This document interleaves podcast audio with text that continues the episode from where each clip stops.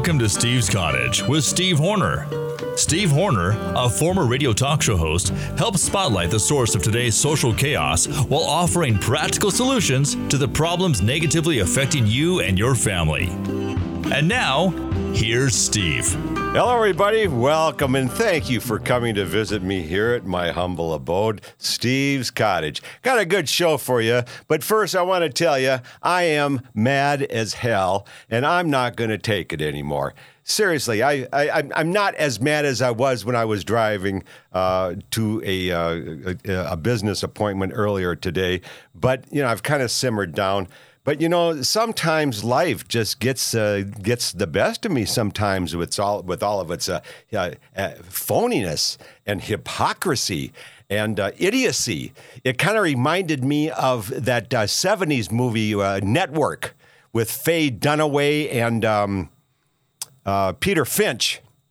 You know, I'm, he was a network broadcaster, and he was saying the types of things that I am alluding to now about the hypocrisy and the nuttiness and the insanity. I'm mad as hell, and I'm not going to take it anymore. Let me hear all of you. Get out to your window, yell out your cars, stop at the intersections, and yell to the world, I'm mad as hell, and I'm not going to take it anymore. Well, you know what happens when you do that? You end up in jail. They know people are pissed off. They know the uh, issues are, are are crazy. They know that that you know people are are, are are being pushed up against the wall with hypocrisy and lies. And that's some of the stuff I'm going to talk about in the next uh, uh, in, in this next program. I was going to call the show, as I alluded to last time, the uh, the goodness I decided on the pitfalls of volunteer work because usually you think, oh, well, it's a good thing you're going out there to volunteer work. Well, then I came back and I thought, no, I'll do the uh, infamous Paradela Chronicles uh, part two because when I'm talking about, see, it, it used to be called Cunt Chronicles. And of course, on this show, ladies and gentlemen, cunt is an acronym meaning can't understand normal thinking. Let's do it together. C period, U period, N period, T period. Women have their periods. Men, we have our exclamation marks. See, that's that's that's funny because he said point, I said mark. When you look it up in the dictionary, it has both. It does. That's funny. Sean, you're quite a guy. Okie dokie. So, anyhow, see, that's what I'm talking about camaraderie business camaraderie, friendship camaraderie. That keeps you from going crazy. So uh, let's call this the infamous Paradela Chronicles Part Two because uh, you know it's it's synonymous with uh, Cunt Chronicles. And uh, and and before I get to some of those issues, well, this this story here, this personal story, kind of institutes a, uh, a a cunt chronicle about twice a year, the uh, people who own Casablanca and uh, the Virgin uh, down in Mesquite, which is, is just about a 40 minute drive for me. I go uh, right, you know, I'm on the southwestern corner of Utah. So just a few miles out of town, I've got the northwestern corner uh, of Arizona that I go through during through the uh, beautiful Virgin River Gorge, where I often go down and pick up garbage and litter on the side sideways, which is a great bit of volunteer work. And then just a few miles outside of the gorge, you get into uh, Mesquite, Nevada, where they've got the casinos, and they send me a coupon for a night. And uh, not because I'm a gambler, because I'm not a gambler. It's because I'm a good guy and I'm on their mailing list. So I take advantage of it. So I was down there watching the uh, football game because the the uh, the free nights are Sunday through Thursday, and uh, you know off peak numbers. Well, when there's a big football game on, you kind of benefit. And besides that, when it's 55 degrees in St. George as it was, oftentimes it's 8 to 10 degrees warmer in Mesquite, sometimes even warmer than Las Vegas, which is further down the road. And that's the way it was on Sunday. So, uh, so I pulled up got my baggage, checked in, came back out, get my little mini cooler, and I thought I'm just going to sit in the parking lot and toss my football around and have a beer by myself. And and then three guys rolled in from California, and uh, they were hipsters, and we played a really solid uh, game of uh, touch football out there on the parking lot. It was really fun, and then ran into them later on in the casino after they had lost their drawers on on playing blackjack, but they still they uh, they uh, maintained their humor. Well, so I went in and uh, had, a good time. Uh, went out to the poolside, had another beer, and a whole bunch of natives, Navajo, were at the uh, pool. And uh, and uh, one of them just started really cozying up to me. Got out of the pool, came over to me, and uh, said, "Steve, where are you going to be later on?" Well, I'm thinking this is the major hustle. You know, her name is Lori, and she's a full blood uh, Navajo, and, and her son wants to tell me that he's uh, queer and he's gay and he has all sorts of lewd jokes. And I said, "Oh, you want to have nothing to do with you on that," you know. And he laughed, and I'm I'm bouncing a hacky sack around, having a beer, and just enjoying the weather. Well, she wants to make sure that I'm going to meet her downstairs. And I said, I don't know. Well, as it as it turns out, I, I'm I, I, I get down to where they're watching the game, and uh, and and she's there, and you know she's she looks, you know, she's well kept, well dressed, uh, funny, very funny. Laughs at my stuff. I laugh at hers. And uh, so she makes good company. Well, this is the funny thing. I bought a couple of beers for us, you see. And so the woman comes around, puts it on the table, a cup of Coors Light. And uh, I said, uh, I said, Lori, I'm going to step outside and just have a puff of cigarette. I like to do that. It's a break in the action. I like to see people. I like to get away. I don't want to smoke in here. I came back. her beer was gone and half of mine. And then she was gracious and said, Here, Steve, let me pour your, your beer. I said, Where, Where's the rest of it? Well, she had drunk it. Have you ever been out with a woman who's drinking your beer behind your back? Well, then later on, she did it again. I, I just couldn't believe it. And uh, I was going to buy her supper, and I brought her in, and, and we were going to eat. And and I made a Vikings joke to the crowd, and they all laughed. And then she rambled some nonsense to them, and they were left bewildered. And so she sat with me and she said she wants to order a wine. And I said, no, I'm, I'm, I, that was the deal. I'm not buying you a wine, okay? I am done buying you. I'm going to buy a, a nice light supper for the both of us, okay?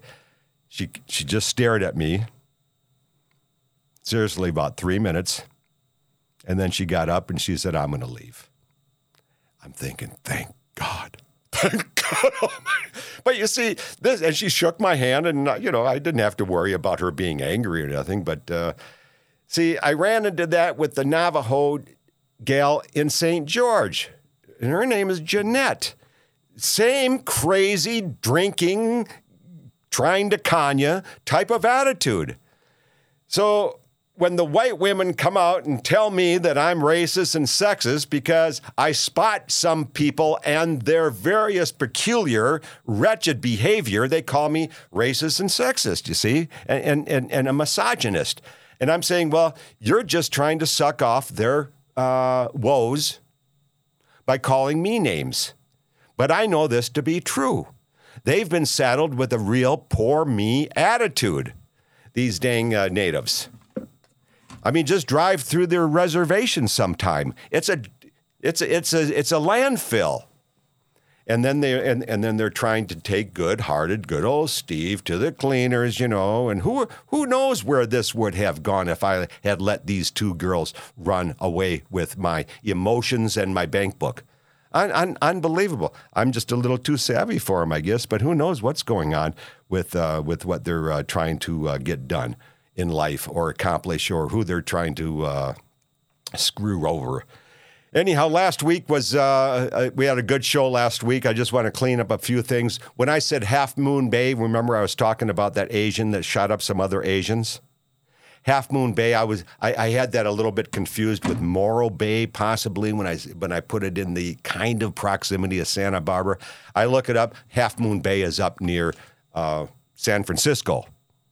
And then uh, also, when I told you that Yuma's in Texas, and I go, no, it's in California, because I was talking to you, to you about you know the proximity of neat things right around St. George, And I said, and Yuma is a fun place to take a break to because it's usually you know quite a bit warmer during the winter, and uh, it's just a hop, skip, and a jump right over the border. Uh, uh, make sure you bring your visa and uh, and uh, or your passbook, whatever the hell it's called, and uh, so you can get back in the country without any hassle. And then you have a cerveza fria, you see, and you're talking some trash with the locals, and that's always kind of fun. At least I enjoy it. But that is in Arizona. And the reason that sometimes I make these uh, Bofo mistakes is because I'm trying to stay on track with a train of thought, you see.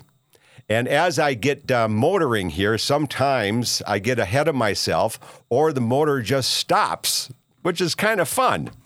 And I don't look at it like, oh, there's a there, there's a brain fart or there's a senior moment, you know.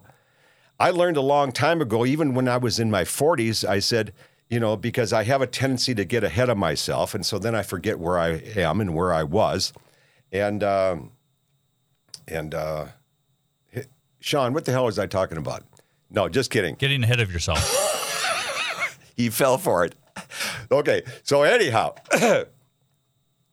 when I was I was on I was on the phone talking to my friend John, and uh, I was telling him about having my Achilles uh, tendon ruptured in 19 early 80s. I think it was 1980, and I think it was the year that John Lennon was blasted. And uh, my friend Gary and I uh, had taken my son Paul, age two, to watch us. He was in a stroller or whatever, and Gary and I were playing a game of tennis. Run for the net, back up. Run for the net, back up. As my momentum is going backwards, I'm lunging forward and snap! My Achilles tendon on my left, leg just busted like a rope. No pain, but I could hear it. I'm down on the ground.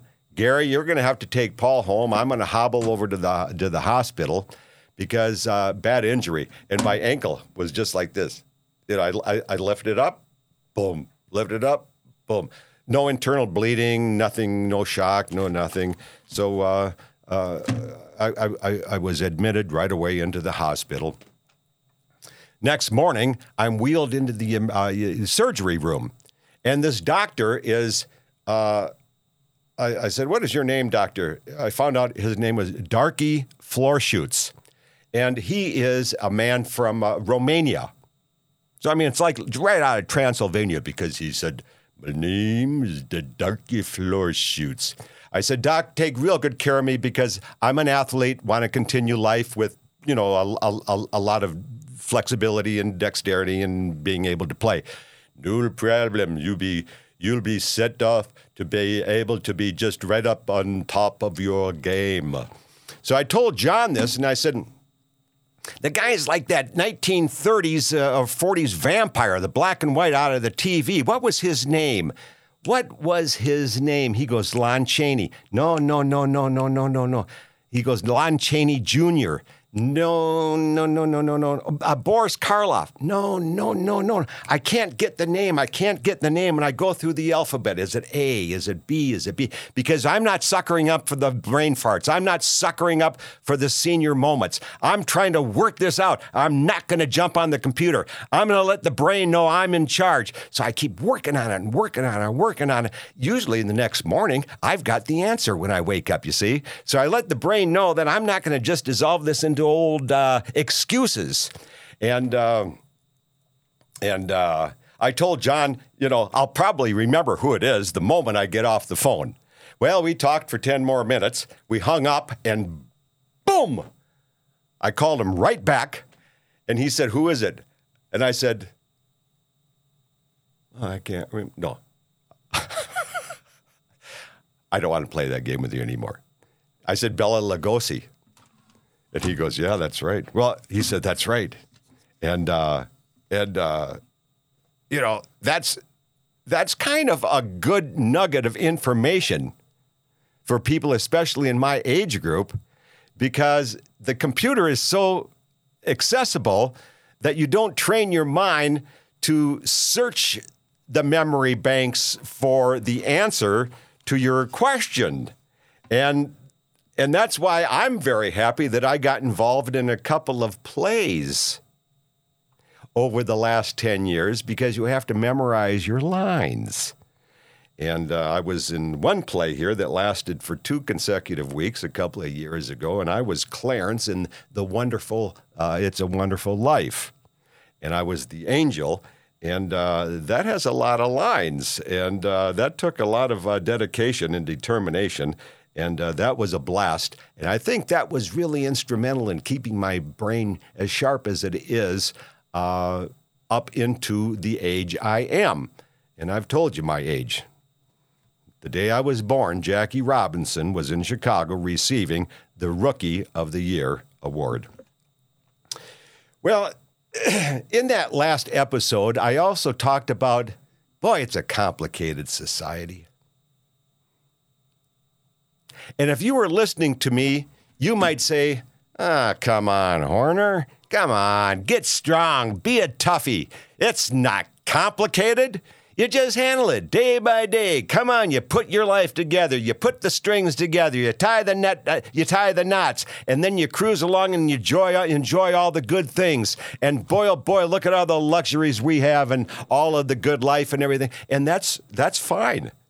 That is why we continue to complicate things by building the um, the infrastructure that we do, because we're mostly feeling pretty good. But then when it breaks down, we have a tough time, right? Right. Then when we lose our health, or we get into a complicated society, we learn a little bit more about what some of the early native tribes resisted owning in the early days after the Spanish brought over the horses. Owning horses.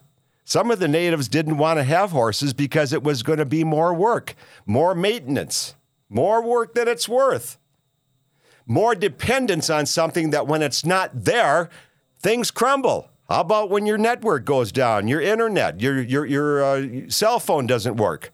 All of a sudden, there's a little uh, th- there's a little wrench in your system, isn't there? But uh, and, and that's and that's what I'm talking about the the, the, the uh, digital world and and uh, and and the uh, the apps and the constant racket of advertising and marketing and the social networking and the repairs and the upkeep and the expenses and the jobs and the spouses and the girlfriends and the health and the kids and the boss and the traffic and the shopping and the entertainment and the travel and the groceries and the wash and the cooking. You know, there used to be a name for that called the rat race. And usually we can keep up with it until there's a divorce or a stalking injunction or harassment or the bank account flops or the house flops or the, uh, the taxes are due and we don't have the money, the job busts, the health busts. Then all of a sudden things get really, really complicated, don't they? And then you try to hide the complications with drugs, and that just complicates things even more don't they? You think that extra drink is going to solve the pain or the uh, that, uh, that, that extra uh, drug that you uh, might be taking that uh, is uh, mostly illegal, but sometimes not. You think that's going to hide the pain? It does momentarily, but it does exacerbate the, the, the problem, and then things get really, really, really, really tough. And um, and and you know, you, you, you look back at some of these things and you wonder how, you know, like when I was a single parent, I look back on all the uh, oper- on, on all the responsibilities that I had and doing my own business with advertising and marketing and uh, running my home and groceries and wash and all these things that I listed earlier. How in the hell did I do that? I talked to my friend Carol. She was a single parent for you. How did we do this? I don't know. I'm just glad I don't have to do it again. But I sure had the grace and power of God on my shoulder doing it then. I must have, because I don't know how I did it. And when you get to be my age, you'll wonder and you'll look back on your accomplishments and you'll also say, I don't know how I did it, but we, we do it. And, and what I'm suggesting is that you take some of my suggestions for real and scale back on complicating your life because there's an old Scandinavian uh, uh, axiom that says the faster you go, the behinder you get. And that's true.